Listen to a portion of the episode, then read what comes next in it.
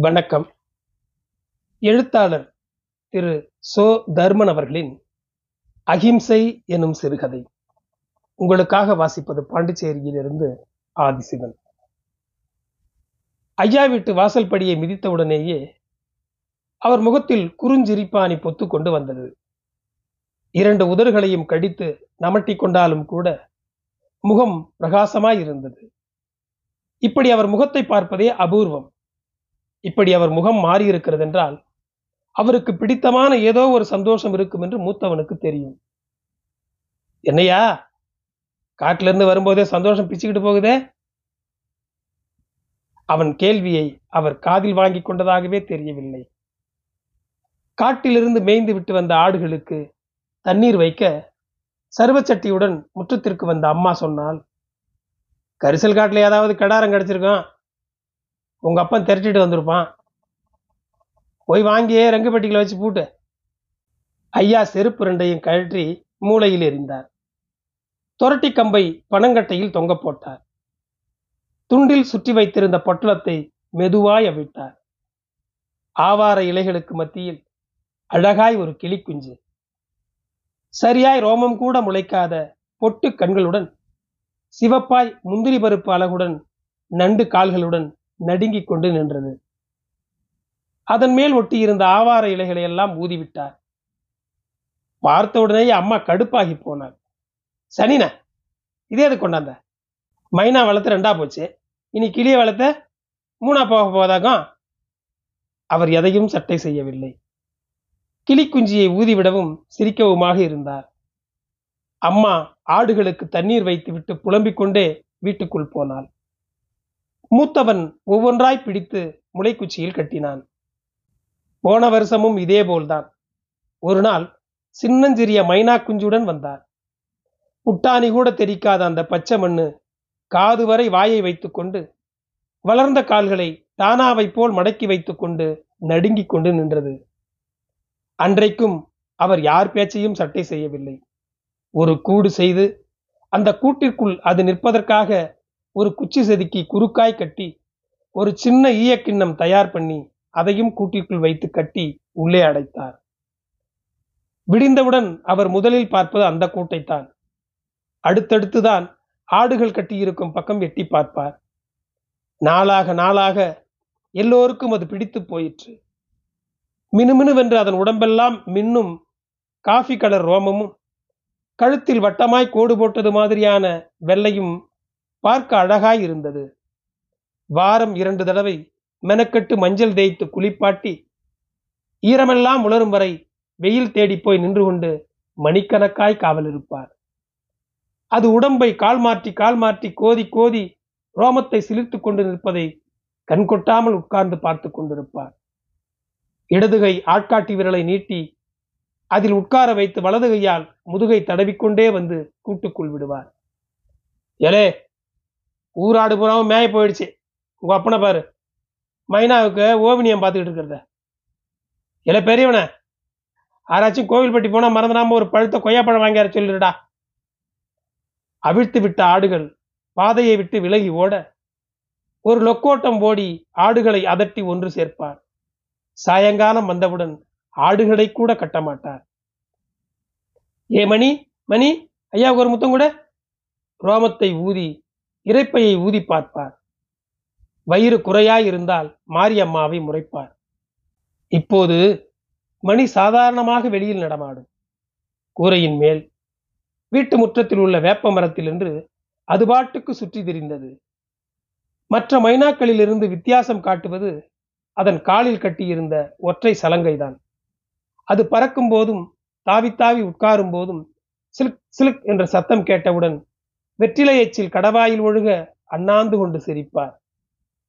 அன்று சாயங்காலம் ஐயா எப்படியோ மாறிப்போனார். மணி இன்னும் வீடு திரும்பவில்லை. கூரைகளிலும் மரங்களிலும் ஓடி ஓடி தேடினார். மூத்தவனை கூப்பிட்டு அதட்டினார். மைனா செத்து போச்சான் நீயும் போய் செத்துப்போ அம்மாவுக்கு செம்மையான அடி விழுந்தது. ஐயா கூப்பாடு எட்டு வீட்டுக்கு கேட்கும். ஐயா பறக்க பறக்க ஓடிக்கொண்டிருந்தார். இருட்டிய பின் ரொம்ப நேரம் கழித்து வேப்ப மரத்தின் தாடிக்கொப்பில் சில்க் என்ற சத்தம். தொழுவத்தில் உட்கார்ந்து முழித்துக் கொண்டிருந்த ஐயா வேகமாக ஓடி வந்தார். மணி அவர் தோளில் உட்கார்ந்து கொண்டது. கூட்டுக்குள் அடைத்துவிட்டு பானை சட்டியெல்லாம் உருட்டினார். பழைய சோறு கொண்டு போய் கிண்ணத்தில் வைத்துவிட்டு பெட்டியை திறந்து கொஞ்சம் சேவு எடுத்து கூட்டுக்குள் போட்டுவிட்டு படுத்தார். விடிந்தபோது ஐயா விக்கி விக்கி அழுது கொண்டிருந்தார். முற்றம் தெளிக்க போன அம்மா பதறிப்போய் மூத்தவனை எழுப்பி விட்டாள். மூத்தவன் போய் கூட்டை எட்டி பார்த்தான் மணி படுத்த படுக்கையாய் செத்து விரைத்து கிடந்தது. அதன் வாயினுள் ஒரு நீல சேவு குத்தியபடி பாதி வெளியே நீட்டிக் கொண்டிருந்தது. ஈரக்கையுடன் நின்ற அம்மாவின் கண்களிலும் கண்ணீர் திரண்டது. சேலை முந்தானையால் துடைத்து கொண்டாள். கூட்டுக்குள் கையை விட்டு வெளியே எடுத்த மூத்தவனின் கைகளில் எறும்புகள் ஊர்ந்தன. ஐயாவை ஏறிட்டு பார்த்தான். அவர் குத்துக்காலிட்டு மூளையில் உட்கார்ந்தபடியே பரிதாபமாய் ஏறிட்டு பார்த்தார். அவர் கண்கள் சிவந்திருந்தன. தூர போட்டுட்டாயா? அன்றும் பேசாமல் எழுந்து கொண்டவர் சுவரோரம் கிடந்த மண்வெட்டியை எடுத்துக்கொண்டு மைனாவையும் வாங்கி கொண்டு ரோட்டில் நடந்தார். முழுகி துண்டை காய போட்டுக்கொண்டு வந்தார். அன்றைக்கு ஆடு மேய்க்க மூத்தவன் போக வேண்டியதாயிற்று. வீடே வெறிச்சென்றிருந்தது. அம்மா வாசல்படியில் உட்கார்ந்து சுலகில் ஏதோ புடைத்துக் கொண்டிருந்தான் மூளையில் உட்கார்ந்து ஐயா அந்த மைனா கூட்டையே வெறித்து பார்த்து கொண்டிருந்தார். மாரியம்மா ஏ மாரியம்மா மாரியம்மாளுக்கு என்ன வச்சிருக்க? இந்த தை வந்தா நான் போலீஸ் ஸ்டேஷன் போயிட்டு வந்து எட்டு வருஷம் ஆகுது. அம்மாவின் மடியில் இருந்த சுலகில் கண்ணீர் உருளும். அவர் போலீஸ் ஸ்டேஷன் போய்விட்டு நடைப்பினமாய் வந்ததை நினைத்தால் உடனே அழுகை வரும். இரு கால்களும் நொறுக்கப்பட்டு நகங்கள் பிடுங்கி எறியப்பட்டு மீசை ரோமத்தை எல்லாம் கையாலேயே பிடுங்கி விதை கொட்டைகள் வீங்கி ஒண்ணுக்கு இருக்க முடியாமல் ஒரு சொட்டு மூத்திரம் விட அவர் போட்ட கூப்பாடு. அம்மா அழுது கொண்டே எழுந்து போனார். அவர் சுகமாகி நடமாடிய போதுதான் அந்த மாற்றம் தெரிந்தது. முந்தியிருந்த ஐயாவே இல்லை. சிரட்டையில் கங்குகளை நிறைய அள்ளி வைத்துக்கொண்டு ஆடுகளின் தோள்களை ஒட்டி கொண்டிருக்கும் உண்ணிகளை பிடுங்கி பிடுங்கி சிரட்டையில் போடுவார். தீக்கங்கில் உப்பி டப்பென்று வெடித்து பிணவாடை வரும். ஐயா பலமாக சிரிப்பார்.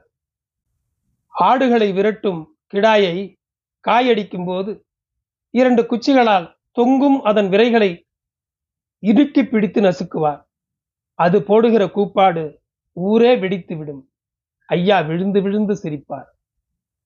உடல் குன்னிப்போய் நடக்க மாட்டாமல் நிற்கும் அந்த கிடாயின் விரையில் ஓங்கி ஒரு எத்து எத்துவார்.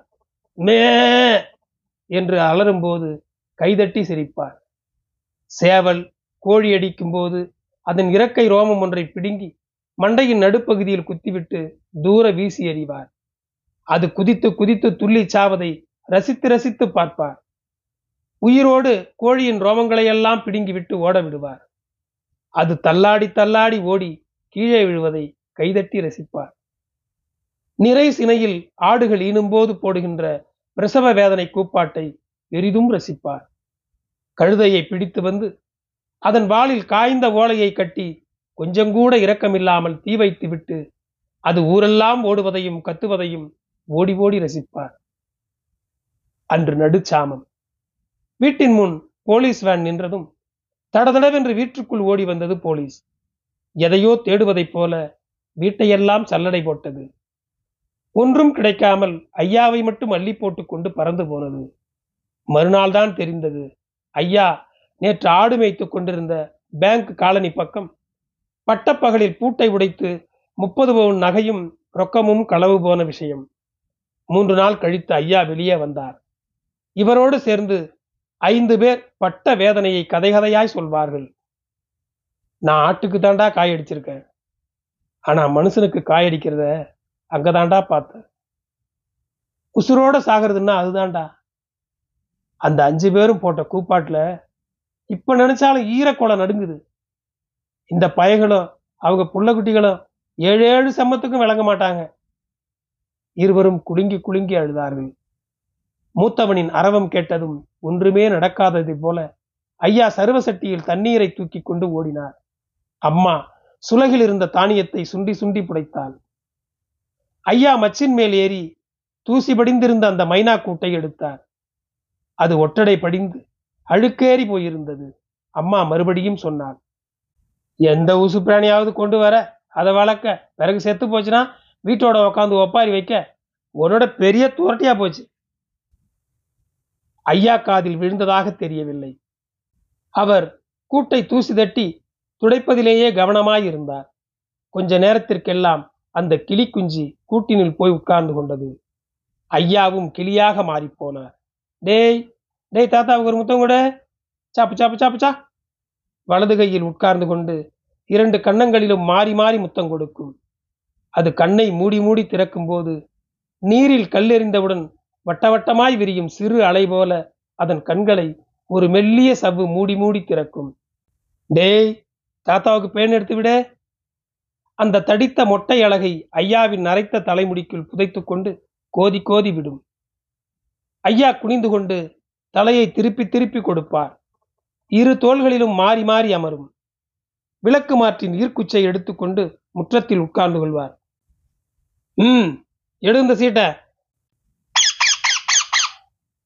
ம் எங்க குதிக்க?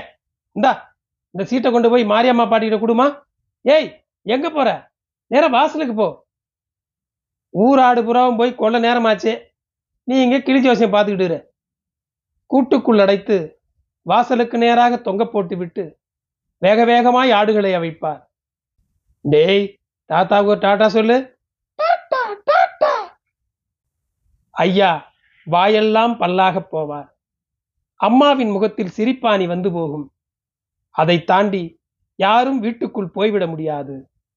வேற்றால் அரவம் கேட்டவுடனேயே சன்னம் கொடுத்து விடும். கூட்டுக்குள்ளேயே குதியாலம் போடும். எந்த கலவை கையும் கலவமா பிடிச்சோம்னு இந்த குதியாலம் போடுற? பேசாம கிடையன் நாய். மூஞ்சியை உம்மென்று வைத்துக்கொண்டு ரோமத்தை எல்லாம் சிலிர்த்துக் கொண்டு குர் குர் என்று சத்தம் எழுப்பும். தன் இரண்டு கால்களையும் மாற்றி மாற்றி தூக்கி கொத்தும். என்னடா? இந்த குந்தாணி உன்னைய வயிறாளாக்கும்? சீ கழுதப்போ. மாரியம்மாவின் தாசா பேச்சில் அமைதியாகி போகும். குருவம்மாள் என்ற அந்த குண்டு பொம்பிளை மாரியம்மாளிடமிருந்து உலக்கையை வாங்கி கொண்டு திரும்பியதும் சொல்லும். குந்தாணி குந்தாணி. மாரியம்மாள் முகத்தில் சிரிப்பாணி பொங்கி வழியும். அக்கக்கா பாப்பா சோறு கொண்டா என்ற வார்த்தைகளை புரியும்படியாய் உச்சரிக்கும். எலுமிச்சங்காய் தண்டி சோற்று உருண்டையை வைத்துக்கொண்டு மாரியம்மாள் கூட்டை நெருங்கும் போதெல்லாம் அதை சீண்டி பார்ப்பார் தினம் தினம் வெட்டி முடிச்சுட்டு வருது. வேலை வேலைக்கு சோறு போட. கிண்ணத்தில் வைத்த சோத்து உருண்டை சிதறி விழும். ஐயாவுக்கு ஆடு மேய்க்கிற நேரம் போக மீதி நேரமெல்லாம் கிளியோடுதான் இப்போதெல்லாம் அவர் முகத்தில் கவலையே இல்லை. தப்பி தவறி ஒரு ஈ எறும்பை கூட கொள்ள மாட்டார். அது கூட்டுக்குள் இருக்கும் நேரம் ரொம்ப குறைவு. அழகால் கொத்தி கொத்தி கதவின் மேல் ஏறி நிற்கும். பனங்கட்டையில் ஒற்றைக்காலை பற்றி கொண்டு தலைகீழாய் தொங்கும். துணிகள் தொங்கும் கொடியில் போய் உட்கார்ந்து கொண்டு விளையாட்டு காட்டும். ரூபாயை மடித்து கொடுத்து விட்டால் நேராக மாரியம்மாளிடம் கொண்டு போய் கொடுத்து விடும். இடையில் போய் பிடுங்கினால் பறந்து போய் சேர்ந்து விடும். என்னம்மா ரூபாயை பிடுங்க வாரானோ? கொத்தி விடு கொத்தி. மாரியம்மாள் குழந்தையாகி போவாள். சாயங்கால நேரம் ஐயா முற்றத்தில் உட்கார்ந்து கொண்டு சீட்டு எடுக்க சொல்லி கொடுத்து கொண்டிருப்பார். கிளி ஜோசியம் பார்க்கலையோ? கிளி ஜோசியம். யோ உம்ம கிளியை இங்க கொண்டாரும் இருவரும் எதிரும் புதிருமாய் அமர்ந்தார்கள்.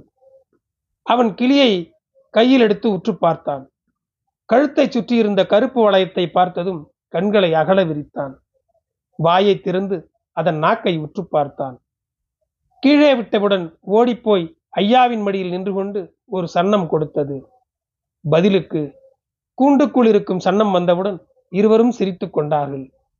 நல்ல வம்சம் ஜாதிக்கிலே என்ன வேலைன்னா கொடுக்கிற பெத்த பிள்ளைய எவனாவது வேலைக்கு வைப்பானா? அது மாதிரி இதுவும் ஒரு புள்ளடா. நான் இந்த கிளியை வளர்க்கலடா. இது என் புள்ளடா. பொடா எச்சக்கல நாய. கிளி ஜோசியக்காரன் வேகமாக ஓடிக்கொண்டிருந்தான். தண்ணீர் குடத்துடன் வந்த அம்மா பதறிப்போனாள். ஜோசியக்கார பையன் நம்ம கிளிய வேலை கேட்டான். பேய மகனை சும்மா விட்ட சேர்ப்பால் அடிக்காம. நாலஞ்சு நாட்களாக ஐயா பரபரப்புடன் காணப்பட்டார். கிளியை யாராவது விலைக்கு கேட்டுவிட்டால் அதன் உயிருக்கு ஆபத்து என்று ஒரு நம்பிக்கை கூண்டை கூட வெளியில் தொங்க விடவில்லை. மத்தியான வெயில். வீட்டின் கதவை திறந்து வைத்துக்கொண்டு வாயில் படுத்துக்கொண்டே ஏதோ முணுமுணுத்தபடி கிடந்தார் ஐயா. சாத்தியிருந்த கதவை தள்ளிக்கொண்டு குட்டி ஆடு ஒன்று வீட்டினுள் வரவும் ஓடிப்போய் ஆட்டை விரட்டிவிட்டு கதவை ஓங்கி மிதித்து டப்பென்று சாத்தினார். கீச்சென்ற சத்தத்துடன் கிளி கதவின் மேலிருந்து பொத்தென்று கீழே விழுந்து துள்ளியது. அதன் கழுத்து நசுங்கி ரோமங்கள் சிலிர்த்துக் கொண்டிருந்தன. ஐயா ஓடிப்போய் வெண்கல கும்பாவை எடுத்து வந்து அதனுள் போட்டு கவுத்தி குச்சியால் தட்டிக்கொண்டே இருந்தார். மாரியம்மாளும் மூத்தவனும் சுற்றி சுற்றி நின்றார்கள். சிறிது நேரம் கழித்து கும்பாவை எடுத்தார். அது செத்து கிடந்தது. இரு கால்களும் நீட்டி இருக்க ஒரு கழித்து கிடந்தது. அதன் கழுத்து நசுங்கி ரத்தம் கன்றி போய் ரோமம் முதிர்ந்து அந்த இடம் வீங்கி இருந்தது.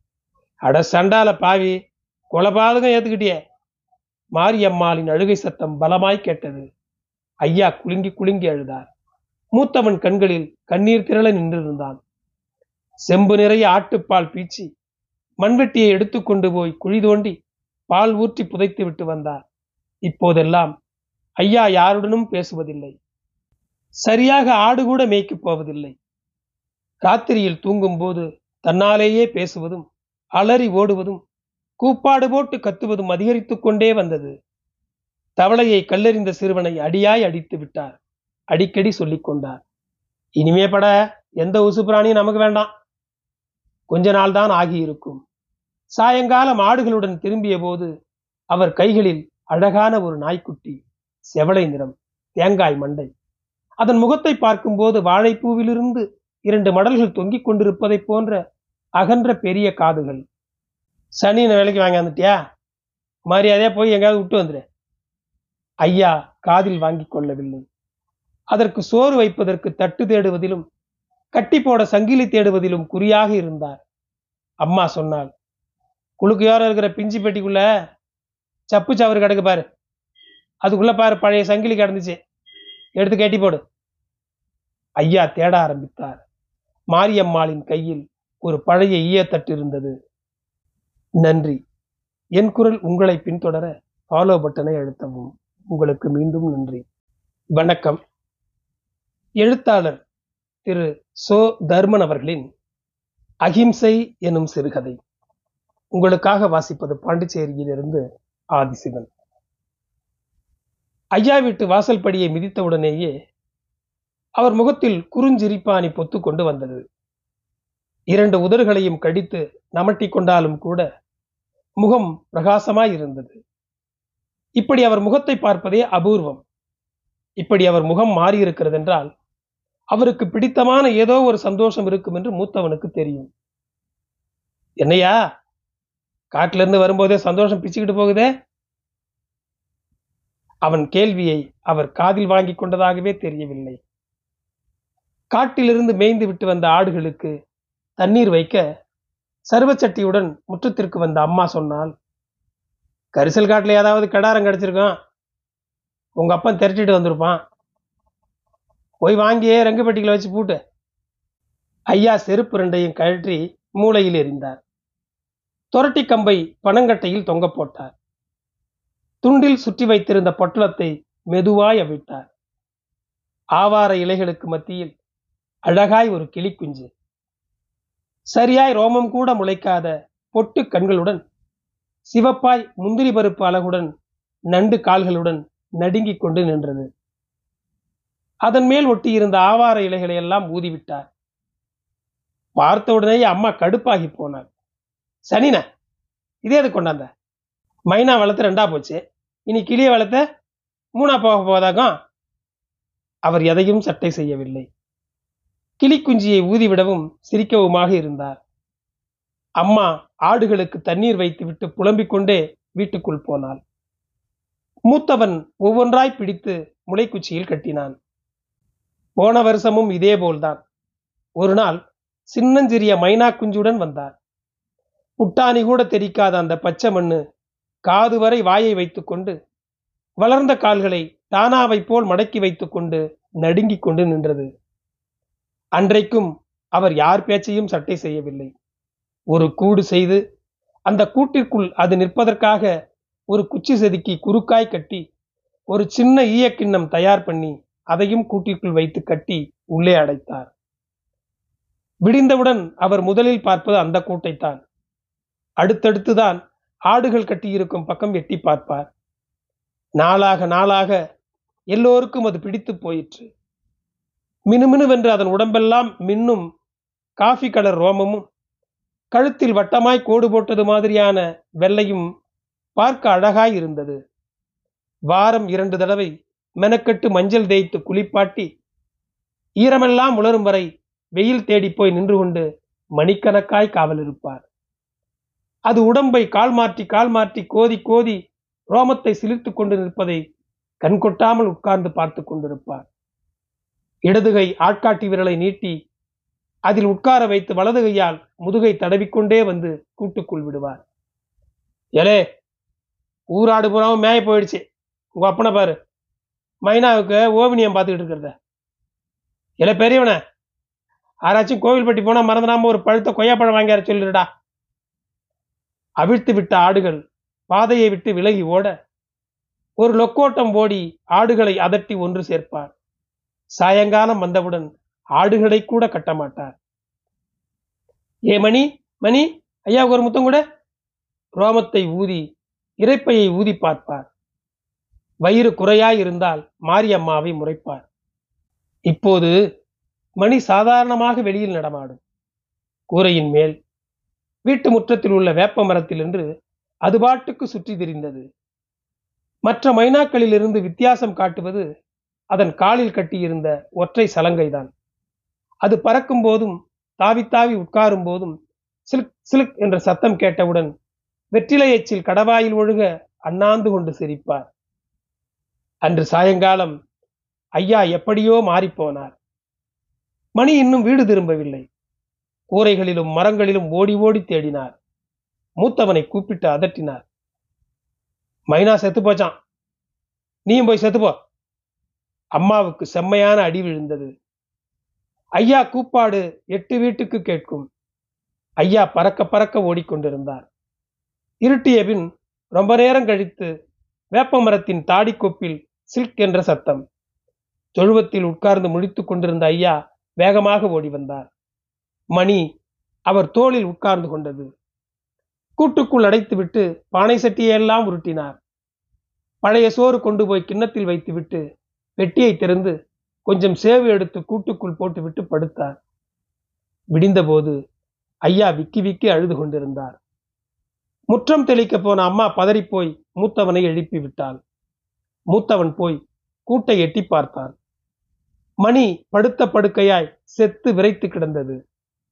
அதன் வாயினுள் ஒரு நீல சேவு குத்தியபடி பாதி வெளியே நீட்டிக் கொண்டிருந்தது. ஈரக்கையுடன் நின்ற அம்மாவின் கண்களிலும் கண்ணீர் திரண்டது. சேலை முந்தானையால் துடைத்துக் கொண்டாள். கூட்டுக்குள் கையை விட்டு வெளியே எடுத்த மூத்தவனின் கைகளில் எறும்புகள் ஊர்ந்தன. ஐயாவை ஏறிட்டு பார்த்தான். அவர் குத்துக்காலிட்டு மூளையில் உட்கார்ந்தபடியே பரிதாபமாய் ஏறிட்டு பார்த்தார். அவர் கண்கள் சிவந்திருந்தன. தூர போட்டுட்டாயா? அன்றும் பேசாமல் எழுந்து கொண்டவர். சுவரோரம் கிடந்த மண்வெட்டியை எடுத்துக்கொண்டு மைனாவையும் வாங்கிக் கொண்டு ரோட்டில் நடந்தார். முழுகி துண்டை காய போட்டுக்கொண்டு வந்தார். அன்றைக்கு ஆடு மேய்க்க மூத்தவன் போக வேண்டியதாயிற்று. வீடே வெறிச்சென்றிருந்தது.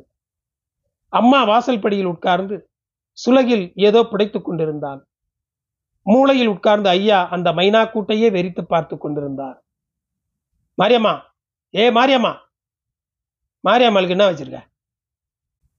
இந்த தை வந்தா நான் போலீஸ் ஸ்டேஷன் போயிட்டு வந்து எட்டு வருஷம் ஆகுது. அம்மாவின் மடியில் இருந்த சுலகில் கண்ணீர் உருளும். அவர் போலீஸ் ஸ்டேஷன் போய்விட்டு நடைப்பினமாய் வந்ததை நினைத்தால் உடனே அழுகை வரும். இரு கால்களும் நொறுக்கப்பட்டு நகங்கள் பிடுங்கி எறியப்பட்டு மீசை ரோமத்தை எல்லாம் கையாலேயே பிடுங்கி விதை கொட்டைகள் வீங்கி ஒண்ணுக்கு இருக்க முடியாமல் ஒரு சொட்டு மூத்திரம் விட அவர் போட்ட கூப்பாடு. அம்மா அழுது கொண்டே எழுந்து போனார். அவர் சுகமாகி நடமாடிய போதுதான் அந்த மாற்றம் தெரிந்தது. முந்தியிருந்த ஐயாவே இல்லை. சிரட்டையில் கங்குகளை நிறைய அள்ளி வைத்துக் கொண்டு ஆடுகளின் தோள்களை ஒட்டி கொண்டிருக்கும் உண்ணிகளை பிடுங்கி பிடுங்கி சிரட்டையில் போடுவார். தீக்கங்கில் உப்பி டப்பென்று வெடித்து பிணவாடை வரும். ஐயா பலமாக சிரிப்பார்.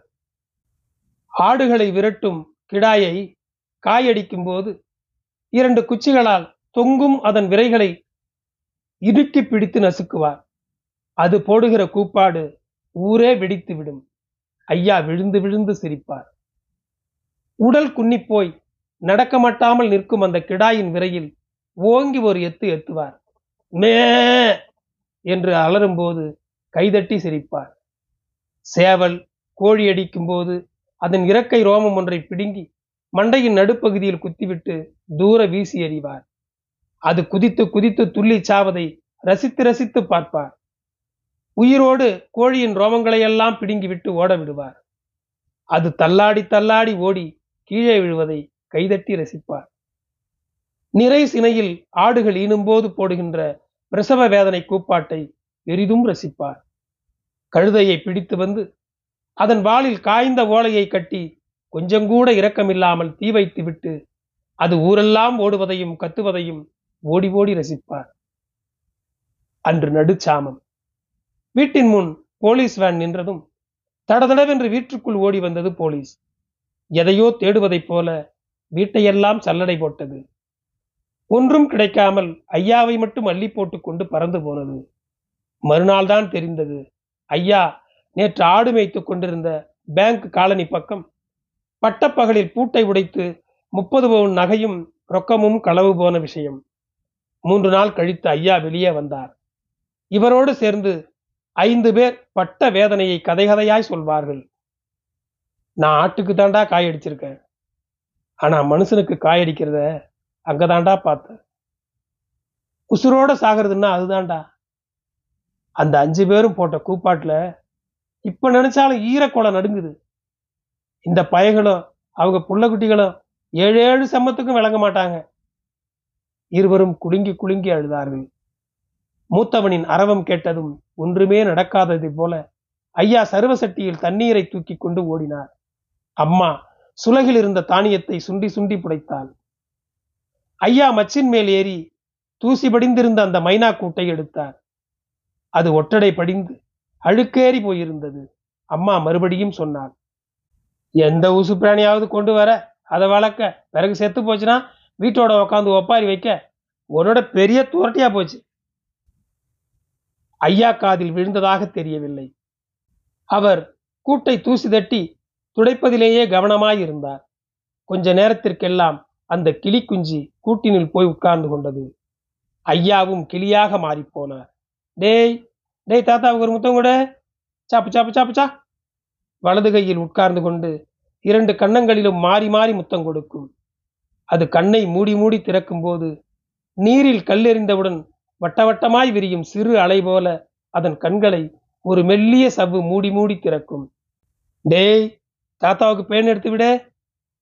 அந்த தடித்த மொட்டை அழகை ஐயாவின் நரைத்த தலைமுடிக்குள் புதைத்துக் கொண்டு கோதி கோதி விடும். ஐயா குனிந்து கொண்டு தலையை திருப்பி திருப்பி கொடுப்பார். இரு தோள்களிலும் மாறி மாறி அமரும். விளக்கு மாற்றின் ஈர்க்குச்சை எடுத்துக்கொண்டு முற்றத்தில் உட்கார்ந்து கொள்வார். ம் எடுந்த சீட்டை. ம் எங்க குதிக்க? இந்தா இந்த சீட்டை கொண்டு போய் மாரியம்மா பாட்டிகிட்ட கொடுமா. ஏய் எங்க போற? நேர வாசலுக்கு போ. ஊராடு புறாவும் போய் கொள்ள நேரமாச்சு. நீ இங்க கிளி ஜோசியம் பார்த்துக்கிட்டு இரு. கூட்டுக்குள் அடைத்து வாசலுக்கு நேராக தொங்க போட்டு விட்டு வேக வேகமாய் ஆடுகளை அவைப்பார். டேய் தாத்தாவுக்கு ஒரு டாட்டா சொல்லு.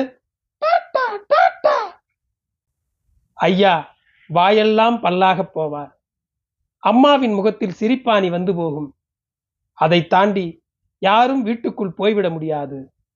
வேற்றால் அரவம் கேட்டவுடனேயே சன்னம் கொடுத்து விடும். கூட்டுக்குள்ளேயே குதியாலம் போடும். எந்த கலவை கையும் கலவமா பிடிச்சோம்னு இந்த குதியாலம் போடுற? பேசாம கிடையா? நாய். மூஞ்சியை உம்மென்று வைத்துக்கொண்டு ரோமத்தை எல்லாம் சிலிர்த்து கொண்டு குர் குர் என்று சத்தம் எழுப்பும். தன் இரண்டு கால்களையும் மாற்றி மாற்றி தூக்கி கொத்தும். என்னடா?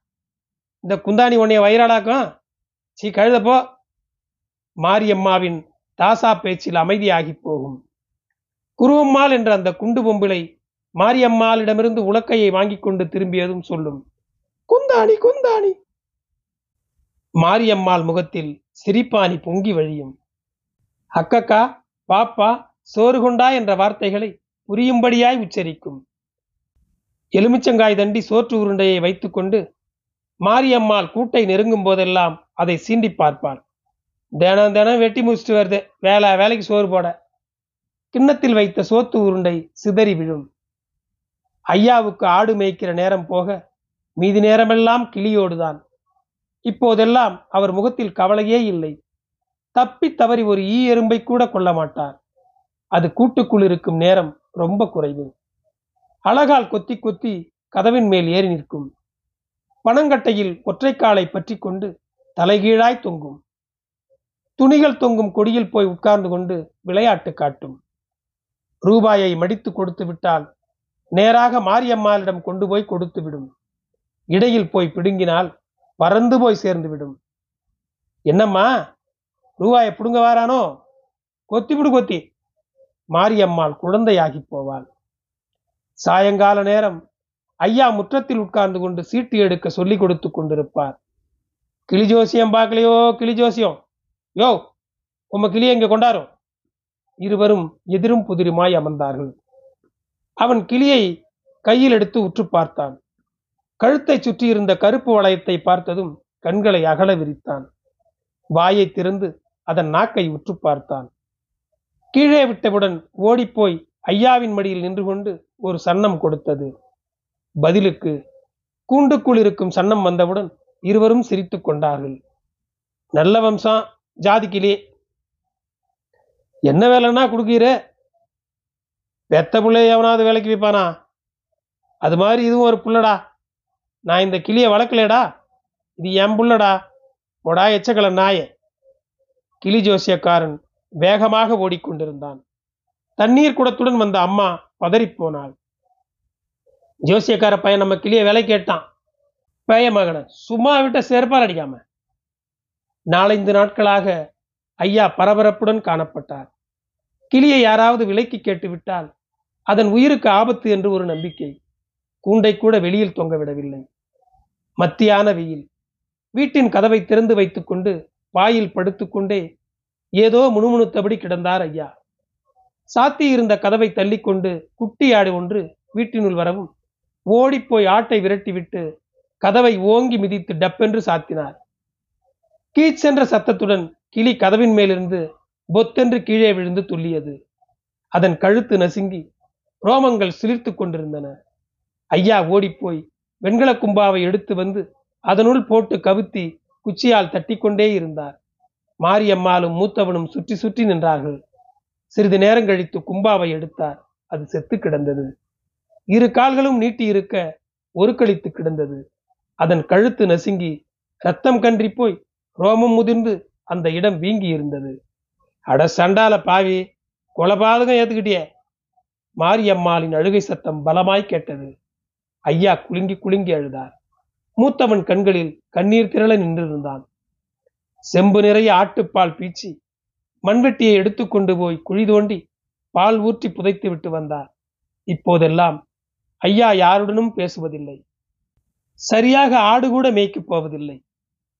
ராத்திரியில் தூங்கும்போது தன்னாலேயே பேசுவதும் அலறி ஓடுவதும் கூப்பாடு போட்டு கத்துவதும் அதிகரித்துக் கொண்டே வந்தது. தவளையை கல்லெறிந்த சிறுவனை அடியாய் அடித்து விட்டார். அடிக்கடி சொல்லிக் கொண்டார் இனிமே பட எந்த உசு பிராணியும் நமக்கு வேண்டாம். கொஞ்ச நாள் தான் ஆகியிருக்கும். சாயங்காலம் ஆடுகளுடன் திரும்பிய போது அவர் கைகளில் அழகான ஒரு நாய்க்குட்டி செவளை நிறம் தேங்காய் மண்டை.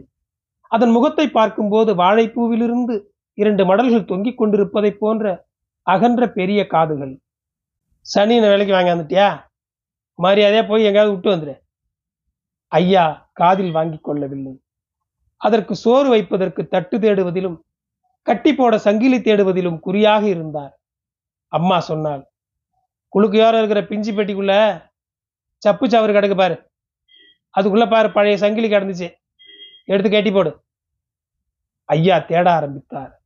மாரியம்மாளின் கையில் ஒரு பழைய ஈயத்தட்டு இருந்தது. நன்றி. என் குரல் உங்களை பின்தொடர ஃபாலோ பட்டனை அழுத்தவும். உங்களுக்கு மீண்டும் நன்றி.